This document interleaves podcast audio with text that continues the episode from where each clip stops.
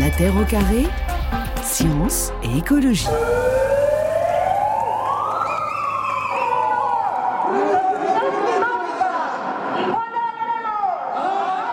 Voilà, des chercheurs manifestant dans le hall de l'université de Grenade avec une banderole révolution climatique avec Extinction Rebellion. C'était le 4 avril dernier. Quand les scientifiques se rebellent pour le climat, donc dossier avec nos invités Élodie Vercken, Xavier Capet et Anaïs Tilquin. Alors, on va commencer avec vous justement, Anaïs Tilquin. En 2020, vous avez co-signé dans Le Monde avec 1000 autres scientifiques de toutes disciplines un appel à la désobéissance civile et au développement d'alternatives. Appel qui avait fait couler pas mal d'encre à l'époque. Comment ce texte a été reçu justement au moment où vous l'avez publié dans le milieu scientifique et qu'est-ce qu'il disait exactement ? Je pense que l'impact vraiment énorme qu'a eu ce texte, ça a été de légitimer la désobéissance civile par tout type de citoyens. Et pour les personnes qui étaient déjà en train de s'engager dans cette voie, dont je faisais partie en Suisse en l'occurrence, ça a été vraiment un énorme boost au moral de savoir que des scientifiques prenaient position publiquement là-dessus. Donc ça a été bon pour le moral, mais ça a aussi été une vraie surprise de voir les scientifiques sortir un petit peu de leur réserve habituelle. Oui, assez. Et alors malheureusement, moi je sais pas qui ont été les initiateurs de ce texte. Peut-être que Élodie c'est mieux, mais ça a été vraiment une excellente surprise. Je m'attendais pas à ça. Je m'attendais pas à ce que la communauté francophone soit aussi prête à réagir si vite et si fort avec autant de monde. Donc c'était vraiment spectaculaire. Et ensuite, dans les mois et années qu'on suivit, ça n'a pas été forcément suivi d'effet énormément de la communauté scientifique. Je pense qu'il a fallu aussi le temps que les gens apprennent à s'organiser et à réfléchir à quels seraient les meilleurs moyens d'action en tant que scientifique. Et là, on commence à arriver en fait à ce stade-là. Ouais, Élodie Vercken, bon, c'était en 2020, donc c'était il n'y a pas si longtemps que ça quand même, mais ça a marqué quand même un tournant, hein. Je pense qu'il y a un avant et un après. Enfin, disons que je pense qu'il y a beaucoup de scientifiques qui étaient, on va dire, inquiets, préoccupés, et qui n'avaient pas la moindre idée du rôle qu'ils pouvaient jouer là-dedans. Et je pense que ça a donné beaucoup d'idées à plein de monde, et on s'est senti peut-être un peu libérés aussi par rapport à ça. Ouais, et ça a développé quand même de nouvelles initiatives, un changement en tout cas dans l'engagement des scientifiques, Élodie Vercken. Alors peut-être pas tout de suite, disons que les scientifiques ils ont aussi des inerties qui leur sont propres et pour beaucoup d'entre eux ils sont plus à l'aise un peu en retrait dans on va dire l'organisation de réflexion, de table ronde, de communication un peu plus institutionnelle, mais le temps faisant et d'autres initiatives ailleurs se mettant en place qui étaient plus dans l'action, je pense que le mouvement il est en train de bouger. Ouais, Xavier Capet à l'époque donc en 2020 au moment de l'appel du Monde, là vous étiez déjà très engagé ou pas ? Moi en fait, j'ai vu arriver cet appel. J'ai trouvé ça vraiment très très bienvenu. Je pratiquais déjà la désobéissance civile en tant que citoyen à ce moment-là, et je me suis posé la question, et je m'étais déjà posé la question sur certaines actions, de savoir si je me sentais à la fois capable et légitime pour porter une voix différente, une voix scientifique sur un temps, une action de désobéissance civile. Et j'étais pas complètement au clair avec tout ça, donc j'avais pas signé la tribune, non pas parce que j'étais en désaccord avec tout ce qu'elle dit, j'étais complètement en raccord avec tout ça, mais que j'étais pas certain de vouloir ou de pouvoir m'engager en tant que scientifique dans des actions de désobéissance civile. Ce que je note brièvement, c'est que il y a eu énormément de discussions dans les laboratoires en lien avec cette tribune et que donc ça a ouvert des espaces de discussion pour en parler autrement, pour aborder les questions de neutralité, peut-être qu'on y reviendra, et pour avancer sur des sujets importants en concernant l'engagement des scientifiques. En sachant que l'appel c'était au mois de janvier 2020, donc c'était vraiment juste avant le début des confinements, donc peut-être aussi que le mouvement Anaïs Tilquin a mis un petit peu plus de temps à vraiment émerger en raison des confinements partout. Oui, je pense que vous avez raison, ça a été difficile pour tout le monde dans la société en général. Ah, Anaïs Tilquin, la ligne a coupé. Élodie Vercken, voilà, vous pouvez prendre la suite. Ouais, je pense qu'il y avait l'effet Covid, le fait que quand on n'est pas justement en collectif pour pouvoir échanger là-dessus, c'est beaucoup plus difficile de s'y retrouver. Et après, faut voir aussi, enfin à mon avis, il y a quand même un rôle de l'organisation de la recherche telle qu'elle s'est faite depuis les 20 dernières années, où on a quand même vachement poussé la concurrence, le court-termiste. Les chercheurs sont vraiment sous pression, ils ont quand même beaucoup le nez dans le guidon, avec des projets qui doivent en permanence être défendus, être soutenus, des évaluations, des papiers, etc. Et finalement, des espaces justement collectifs pour réfléchir ensemble, pour discuter de manière ouverte, pour s'interroger sur notre rôle dans la société, moi je trouve qu'il n'y en a plus beaucoup. Oui. Et c'est peut-être aussi ça qui fait que le mouvement il a eu du mal à démarrer. Xavier Capet, alors 2020, c'est aussi la création d'un mouvement Scientist Rebellion par deux doctorants écossais en physique du St Andrews College, qui se sont d'ailleurs inspirés du modèle des militants d'Extinction Rebellion. Donc là aussi, ça marque encore une avancée supplémentaire pour vous ? Ouais, après les communautés, elles sont entre les différents pays d'Europe, elles sont assez déconnectées et donc elles ont des dynamiques propres. Donc oui, on observe, oui, ça participe à des réflexions et à des transformations, mais chaque pays vit un peu son propre temps. Ce que je voudrais dire sur la question de rébellion scientifique, c'est que, et pour bien comprendre le contexte, c'est que on parle de scientifiques académiques, c'est pas précisément le modèle du rebelle. On a quand même globalement affaire à des gens raisonnables, responsables. Alors oui, ça y est, ça bouge. On s'autorise désormais à pratiquer la désobéissance civile dans une situation qui est très grave. Et c'est un signe qui doit être entendu, je pense. Et c'est aussi l'idée en faisant ça, c'est de faire entendre le fait que l'inquiétude des scientifiques. Mais avant tout, malgré tout, les scientifiques sont des gens qui vont continuer à exercer leur métier pour une grande part, notamment parce qu'il y en a un certain nombre qui sont impliqués sur des questions où on continue à avoir besoin de science. Mais est-ce que vous laissez entendre, c'est que c'est pratiquement contre nature, c'est ça, d'entrer dans la rébellion pour un scientifique, aller hors du cadre justement institutionnel ? Ah bah oui, mais j'ai déjà eu l'occasion de le dire. Je voudrais pas en faire quelque chose que je répète en permanence, mais le scientifique, c'est un premier de la classe. On est dans un laboratoire entre premiers de la classe globalement. Et donc un premier de la classe, par définition, c'est quelqu'un qui a bon an mal an respecté les règles qu'on lui donnait et puis fait ce que ses professeurs, maîtres, maîtresses lui ont demandé. Qui reste dans le rang. Ouais. Et Anaïs Tilquin, qu'on a retrouvé, vous êtes là.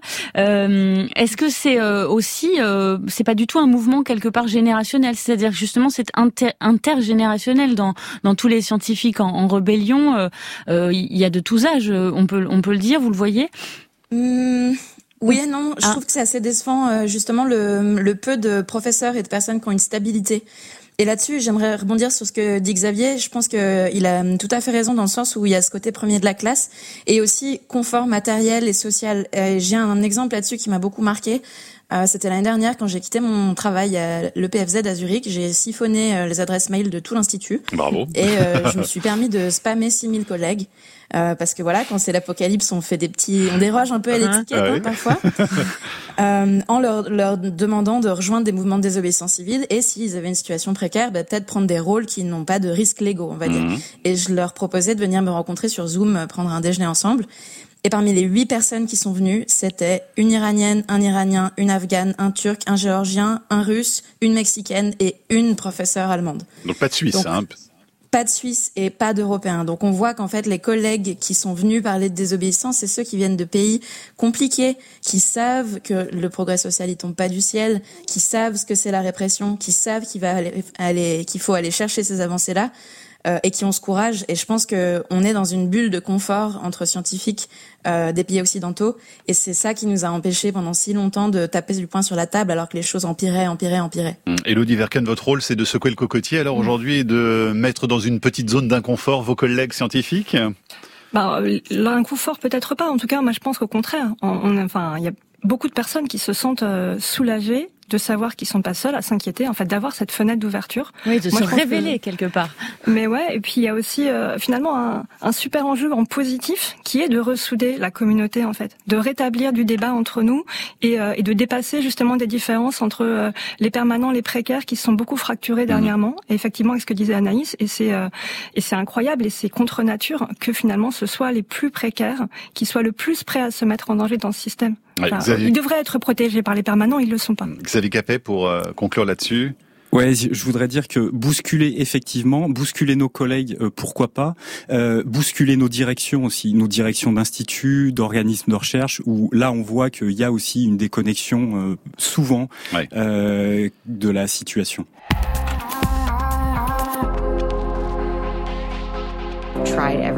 J'ai l'impression d'avoir tout essayé, écrire des articles, donner des cours, être bénévole dans des associations. Mais aucune de ces activités n'a vraiment fait bouger les choses. Et je vois pas les gouvernements prendre les décisions qu'ils devraient prendre pour limiter le réchauffement, aussi près que possible des 1,5 degré, ni pour limiter les émissions des énergies fossiles aussi vite que possible. Et c'était la voix de Rose Abramoff, spécialiste du changement climatique aux États-Unis. Quand les scientifiques se rebellent face à l'inertie, justement, eh bien c'est le dossier de l'émission avec nos invités Anaïs Tilquin en Suisse, ancienne chercheuse en écologie, Élodie Vercken, chercheuse à INRAE, et Xavier Capet, océanographe. On va vous demander un petit peu de nous raconter vos parcours respectifs, de façon évidemment très courte, mais en tout cas c'est intéressant de voir comment vous vous êtes engagé. Xavier Capet, vous, ça a été quoi le déclencheur? Qu'est-ce qui vous a mis sur le chemin de la rébellion? En tant que scientifique, en fait c'est une action qui a eu lieu en octobre 2020 et qui concernait le terminal T4 à Charles de Gaulle. Il y avait une extension du terminal T4 qui devait augmenter la capacité de 50% de Charles de Gaulle. Mmh. Et en fait sur ce sujet-là, je me sentais une légitimité particulière parce que dans le cadre de travaux que j'avais menés, d'études, compilation de chiffres pour tenter de comprendre le problème du secteur aérien, j'avais l'impression d'avoir effectué un travail scientifique qui me permettait de porter une vraie voix scientifique dans ce cadre-là. Dans le cadre de cette action sur le tarmac de l'aéroport Charles de Gaulle. C'est la première fois que vous preniez la parole en tant que scientifique, alors sur un mouvement de désobéissance, après sur des questions d'alerte. Oui, c'était vraiment la première fois. Et oui, ce que je disais au tout début de l'émission, c'est que j'étais pas certain de vouloir le faire. Et là, sur ce temps-là, je me suis dit non, c'est pas possible, il y a trop de choses qui clochent dans le dossier, c'est tellement clair qu'il faut pas faire cette extension, c'est tellement clair que il faut réduire les émissions du secteur aérien, que nous-mêmes scientifiques, on s'organise pour le faire. Je fais partie d'un laboratoire qui a dédié énormément d'énergie pour réduire, et on est sur une trajectoire. Je peux pas ne pas aller parler en tant que scientifique à cet événement, et c'est ça qui m'a décidé, plus des relations d'amitié avec des gens que j'avais rencontrés par ailleurs et qui étaient dans les organisatrices de l'événement. Et donc, par extension, vous avez participé aussi aux actions sur la préservation des terres agricoles du Triangle de Gonesse, je crois. Oui, mais ça c'était plutôt des visites de sympathisants. Il n'y a pas eu de désobéissance. Après, j'aime bien effectivement m'imprégner des luttes locales. J'aime bien savoir ce qui se passe sur le territoire de Saclay, par exemple, sur Gonesse. Oui, effectivement. Anaïs Tilquin, vous en Suisse, alors vous avez carrément quitté le milieu de la recherche en juin dernier. Donc ça, c'est tout frais. C'est lié directement à vos actions de désobéissance? Ouais, en fait, moi j'étais toute jeune chercheuse, j'ai 30 ans, donc j'ai fait une thèse en Suisse, en écologie, et en fait j'avais pas vraiment conscience de la gravité du dérèglement du climat et de la perte de biodiversité, malgré mes études en écologie. C'est même pas des choses dont on nous informait vraiment, puis j'avais un peu cette impression que des gens s'en occupaient, quoi. J'avais grandi avec ces histoires de Agenda 21, développement durable, tous ces trucs qui sont finalement quand même pas mal de la bullshit, mais qui me donnaient l'impression que c'était traité.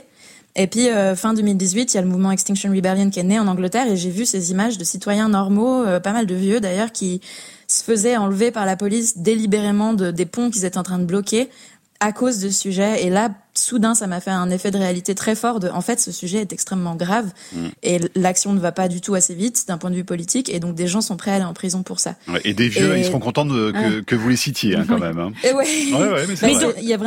Mais donc ça veut dire, Anaïs, que vous avez eu l'impression d'un coup de vous dire, je vais être plus utile en dehors de la recherche que dans la recherche. Alors que vous travaillez sur les systèmes forestiers, en plus sur la réhabilitation, la reforestation, quoi. Du coup, l'année dernière, j'étais dans un laboratoire qui travaille vraiment sur la restauration de forêts d'un point de vue très très pratique. Mais en fait, la réalité, c'est que là, on est en train de tout perdre. On est en train de tout perdre, et on va rien avoir à restaurer, en fait, sur une planète à 3 degrés, c'est juste pas possible. Et donc ça veut dire que même des recherches comme ça deviennent inutiles?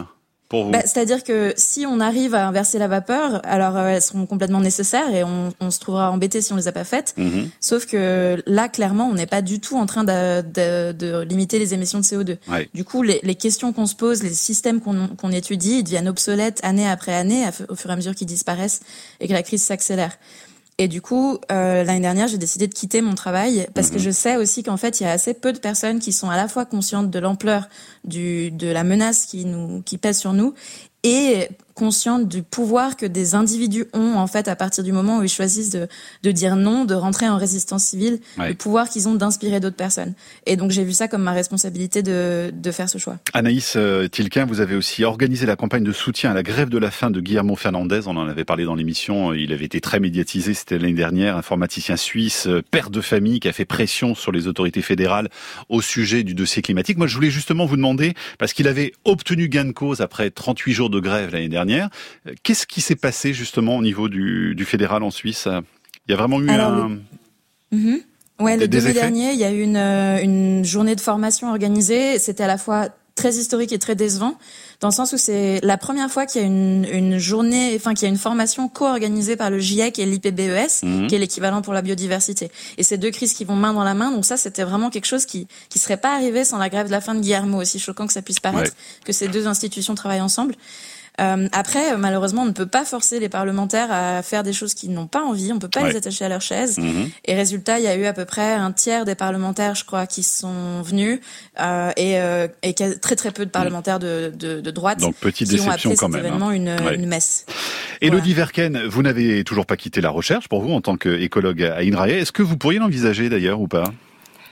Disons que moi je trouve que c'est super utile, la parole des scientifiques et des scientifiques d'institutions en fait. Ouais. Je pense que c'est important de le défendre comme faisant partie du système, parce que si on part tous de là, ça veut dire qu'on oppose deux niveaux de légitimité de parole, et ceux qui restent incarneront peut-être une parole plus sage, tandis que ceux qui quittent auront une parole d'extrémiste ou de personnes, disons qu'on compte sur aussi le côté rassurant, légitime de l'institution et la responsabilité que ça nous donne par rapport aussi aux citoyens qui payent des impôts, qui payent nos recherches et qui payent nos salaires. Donc il ne s'agit pas d'arrêter de faire de la recherche, concrètement.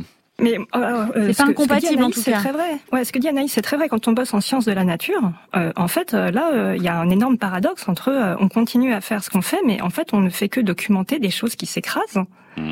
Et donc, c'est intéressant de le faire. Mais il y a plein de projets, effectivement, qui, si d'ici 20-30 ans, ce sera absolument plus pertinent. Et donc, toutes ces ressources-là qui auront été investies dedans, est-ce que c'était la chose à faire là aujourd'hui? Un petit mot quand même, parce qu'en avril, vous vous êtes mis en grève scientifique pendant une semaine. Qu'est-ce que vous avez fait exactement à cette occasion-là?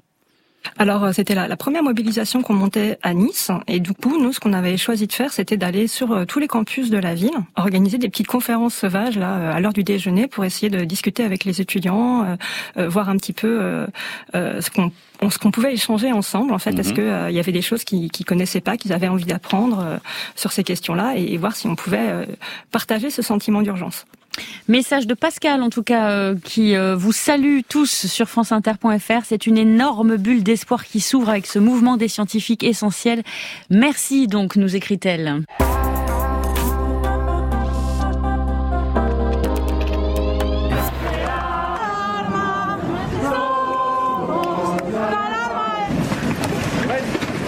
À Madrid, toujours en avril dernier, des membres de Scientific Rebellion qui protestaient devant le Congrès des députés. Ils ont aspergé à cette occasion les murs du bâtiment de peinture rouge et ont procédé à un blocage non violent. Les scientifiques en rébellion, donc on en parle cet après-midi dans La Terre au Carré avec Élodie Vercken, Anaïs Tilquin et Xavier Capet. Anaïs Tilquin, est-ce que la non-violence, c'est vraiment le mot d'ordre absolu pour vous ou pas? Oui, mais la non-violence, faut pas comprendre ça comme ça veut pas juste dire ne pas utiliser de violence. En fait, c'est une technique de conflit qui a été développée notamment par Gandhi, par Mandela, par Martin Luther King. Donc c'est une façon de foutre la merde, mais d'une manière qui ne crée pas des nouveaux conflits derrière. C'est-à-dire que on prend un problème qui existe déjà dans la société, un conflit qui existe déjà, on le dramatise, on l'amplifie, on le met dans la tête de tout le monde pour que les gens soient forcés de prendre position. Mais après, on s'assure que la relation puisse être réparée derrière et qu'il n'y ait pas des ressentiments et des conflits ensuite qui n'avaient pas lieu d'être. C'est ça la tactique de la non-violence, en fait. C'est ça que ça veut dire. Message de Niels sur franceinter.fr. Bravo aux scientifiques qui se mobilisent, mais dit-il, il faudrait avant tout que les scientifiques et les ingénieurs qui travaillent dans les entreprises de pétrole, constructeurs automobiles, informatique, agronomie se mettent en marche plus que les scientifiques de l'écologie et du climat. Et Ariane ajoute cette question. Est-ce que pour faire partie des scientifiques qui se rebellent, il faut forcément travailler dans une discipline relative au climat? Élodie Vercken, vous êtes donc chercheuse en écologie. mais est-ce que du coup ça ne confine pas un petit peu trop la rébellion s'il n'y a que ceux qui sont directement concernés qui s'y mettent? Mais je crois que c'est pas du tout le cas. Il me semble que le collectif scientifique en rébellion français, il a été fondé notamment par des gens des sciences humaines et sociales qui ont toute leur place à faire, parce que finalement les problèmes d'urgence écologique, c'est des problèmes qui sont transdisciplinaires par essence. Enfin, ça va toucher tous les pans de la société et des systèmes naturels et des systèmes humains. Donc en fait, tous les scientifiques sont légitimes à s'impliquer dedans, et il y a beaucoup de choses à apporter par toutes les disciplines justement. Xavier Capet voulait rebondir là-dessus. Ouais, mais c'est pour confirmer ce que dit Élodie, c'est que c'est un mouvement général, que toutes les disciplines sont concernées. Il y a énormément de disciplines qui ont des choses à apporter sur les questions d'adaptation, d'alerte, et donc c'est un grand mouvement. Élodie Vercken, vous avez en avril dernier toujours manifesté avec Xavier Capet, je crois que vous étiez aussi au Muséum National d'Histoire Naturelle, ça a été occupé pacifiquement par une vingtaine d'universitaires, de militants écologistes. C'était quoi l'idée pour vous alors en bloquant le Muséum National d'Histoire Naturelle ? Alors moi j'y étais pas physiquement, je participais à la manifestation, j'avais fourni du contenu qui pouvait être diffusé si jamais les manifestants étaient évacués par la police. Et alors l'objectif c'était donc de remettre au centre la transparence et l'information du public. En fait, ce qui paraît évident, c'est que finalement le public n'a pas pris du tout conscience des enjeux. Du niveau de vulnérabilité auquel se trouvent les personnes. Il y a un déni généralisé et il y a de la désinformation organisée sur ces sujets. Et là, notre responsabilité à nous, elle est d'être sûr que chacun possède l'information qui va lui permettre de faire des choix éclairés. Mais Xavier Capet, qu'est-ce que ça vous fait quand vous vous mobilisez, donc en l'occurrence là au Muséum National d'Histoire Naturelle en avril, et que quelques mois plus tard, la Première ministre Elisabeth Borne y fait son premier déplacement officiel, tout sourire accueilli par la direction, comme si tout allait bien. Est-ce qu'il n'y a pas un décalage aussi, une forme de révérence qu'on fait, c'est-à-dire qu'une fois qu'on a les dirigeants en face de nous, on se tait et on arrête d'être rebelle? Oui, dans une certaine mesure, il y a ça, c'est clair. Mais du coup, c'est contre-productif, pardon, je vous interromps, mais à quoi ça sert si c'est pour en fait fermer sa bouche une fois qu'on a les vrais dirigeants en face de nous? C'est pas forcément les mêmes personnes qui sont dans un temps et dans l'autre. Et donc, il y a cette coexistence dans la communauté scientifique entre des gens qui font l'accueil à Madame Borne et puis d'autres qui font des temps d'action de désobéissance. Et je pense que voilà, on pourra pas aller au-delà, c'est-à-dire qu'on pourra pas demander à l'ensemble de la communauté scientifique de s'investir dans un mouvement de désobéissance civile généralisée.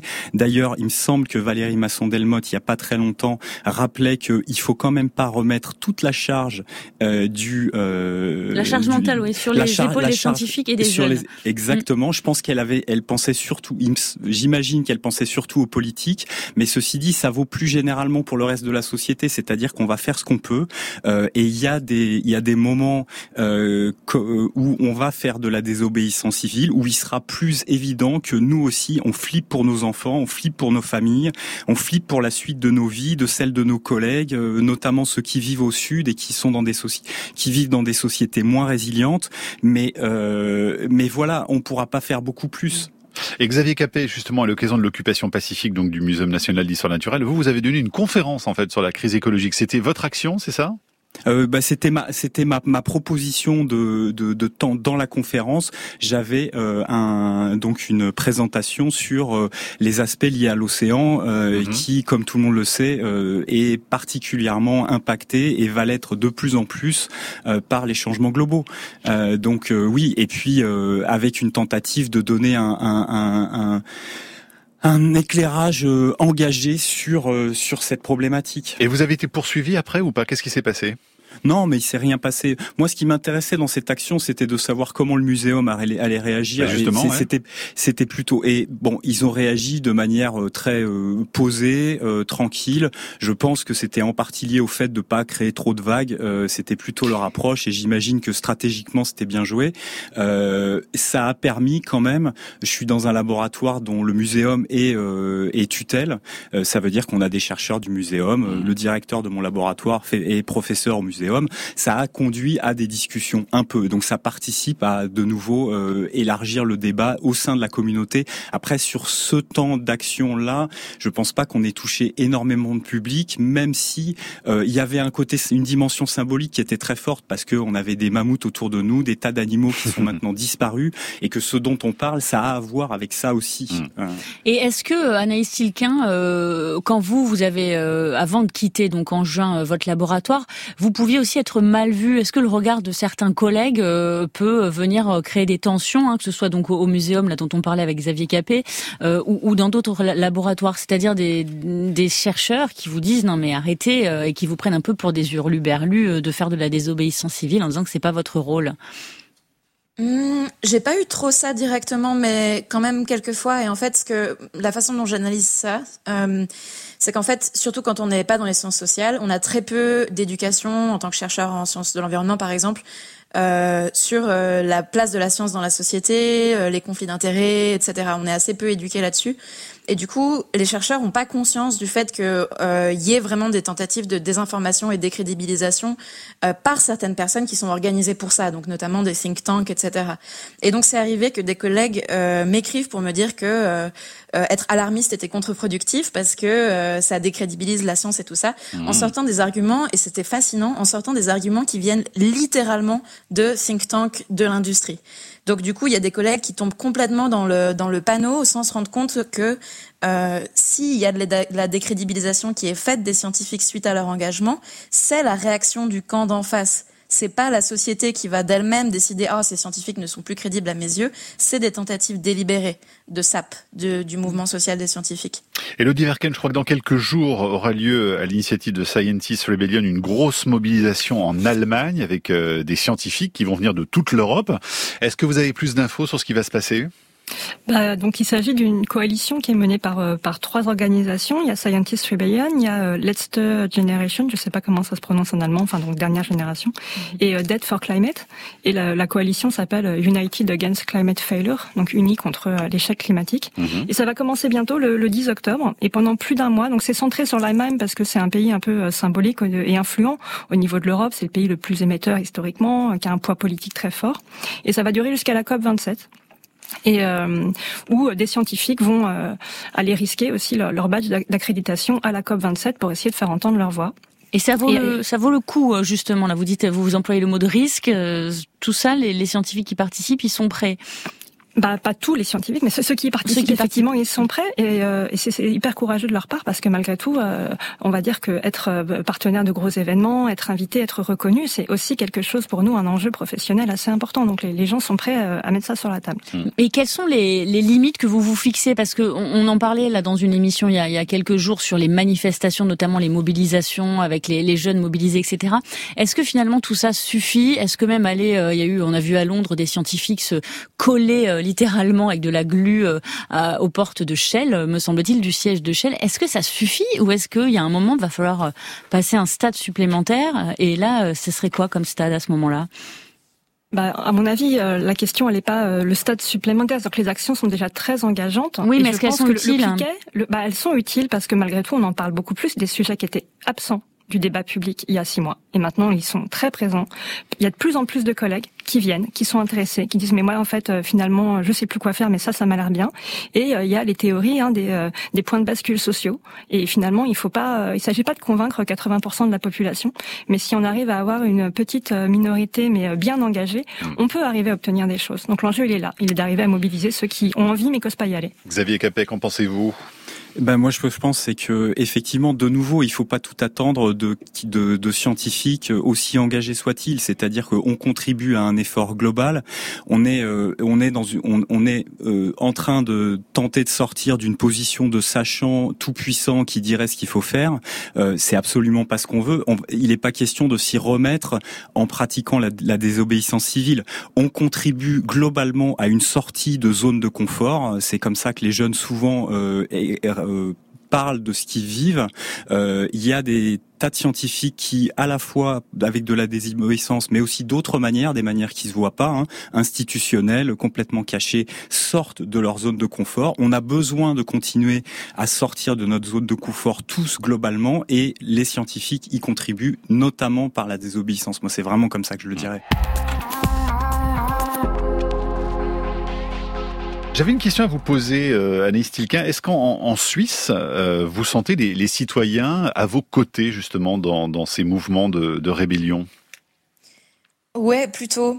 J'ai été agréablement surprise par la capacité d'un certain nombre de Suisses, quand même, à se rebeller, malgré ce qu'on pourrait penser. Ouais. Et notamment, les docteurs et les professionnels de la santé en Suisse ont très très tôt été dans des mouvements de désobéissance civile, notamment les Doctors for Extinction Rebellion. On en a retrouvé énormément, et c'est comme les scientifiques en général, c'est des personnels qui jouissent d'un grand crédit social. Les gens les croient, les gens leur font confiance. Quand il y a des soignants qui disent que ça va pas et qu'il faut faire quelque chose, les gens ont tendance à entendre ces messages-là aussi. Élodie Vercken, en France, pareil, est-ce que vous sentez le soutien, l'approbation du grand public, là, vraiment en dehors de la sphère scientifique ? Alors, je crois qu'ils sont très contents de nous voir. Ils sont très contents d'avoir des réponses à leurs questions. Ils ont l'impression qu'ils les ont pas par ailleurs, et ils nous en demandent parfois un petit peu trop. On essaie de tenir, on essaie de tenir une ligne dans laquelle on n'est pas dans la prescription. Donc, on est là pour défendre les constats, les résultats, à la limite pour expliquer que la trajectoire sur laquelle on est engagé n'est pas compatible avec les objectifs climat affichés. Par contre, on n'est pas là pour leur dire comment faire. Et ça c'est pas encore très bien compris, parce que les gens ont envie qu'on leur dise comment faire, mais c'est pas notre rôle à nous. On peut juste leur donner l'information et leur dire avec tout ça, il y a plein d'options possibles, et c'est finalement un débat démocratique de les régler. Ce sera pas à nous de vous dire quoi faire. Alors Pascal vous tacle un petit peu sur franceinter.fr. Les scientifiques feraient mieux de chercher des solutions de remplacement aux énergies fossiles. Il serait plus utile qu'à faire de l'agitation. Qui veut répondre à Pascal Le? Xavier Capet. Oui, je veux bien répondre. Oui, effectivement, mais on fait ça aussi. Le truc, c'est que on a le nez rivé sur la situation et que on voit très bien que les solutions ne vont pas suffire. En fait, il faut arrêter de parler de solutions, il faut parler de réponses, parce qu'on va pas solutionner ce problème. Donc on a besoin de faire tout un tas de choses, c'est très compliqué, et on fait ça, des réponses pour décarboner, s'adapter, on le fait aussi. Allez, il nous reste 40 secondes. Et un dernier message de Sylvain, c'est comme les journalistes, les scientifiques dénoncent les changements climatiques, on parle, et il faut absolument qu'ils s'engagent derrière. Anaïs Tilquin, est-ce que vous trouvez que les médias s'engagent suffisamment sur ces questions-là, tout simplement ? Non, pas du tout. On est vraiment en train de tout perdre. Là, nos familles, nos communautés, nos économies, nos paysages, tout va disparaître pendant notre vie, en grande partie, si on fait rien. Ça devrait être la priorité en permanence. Tous les sujets parlent du changement climatique. Tous les politiciens devraient être interpellés en permanence sur le changement climatique, et c'est pas le cas dans les médias. Dans les médias, on en parle de plus en plus, mais c'est rarement en faisant les liens réels de où sont les intérêts, quelles sont les dynamiques, qu'est-ce qu'on peut faire pour changer ça, etc. Donc je pense qu'il y a une approche. Je pense pas que les médias soient globalement dans le camp des citoyens actuellement. Merci beaucoup Xavier Capet, Élodie Vercken et Anaïs Tilquin. En tout cas, pour ceux qui nous écoutent, si vous souhaitez réagir à cette discussion, vous pouvez aller dès maintenant sur le répondeur pour qu'on vous entende demain. C'est au 01 56 40 45 45. La Terre au Carré est un podcast France Inter.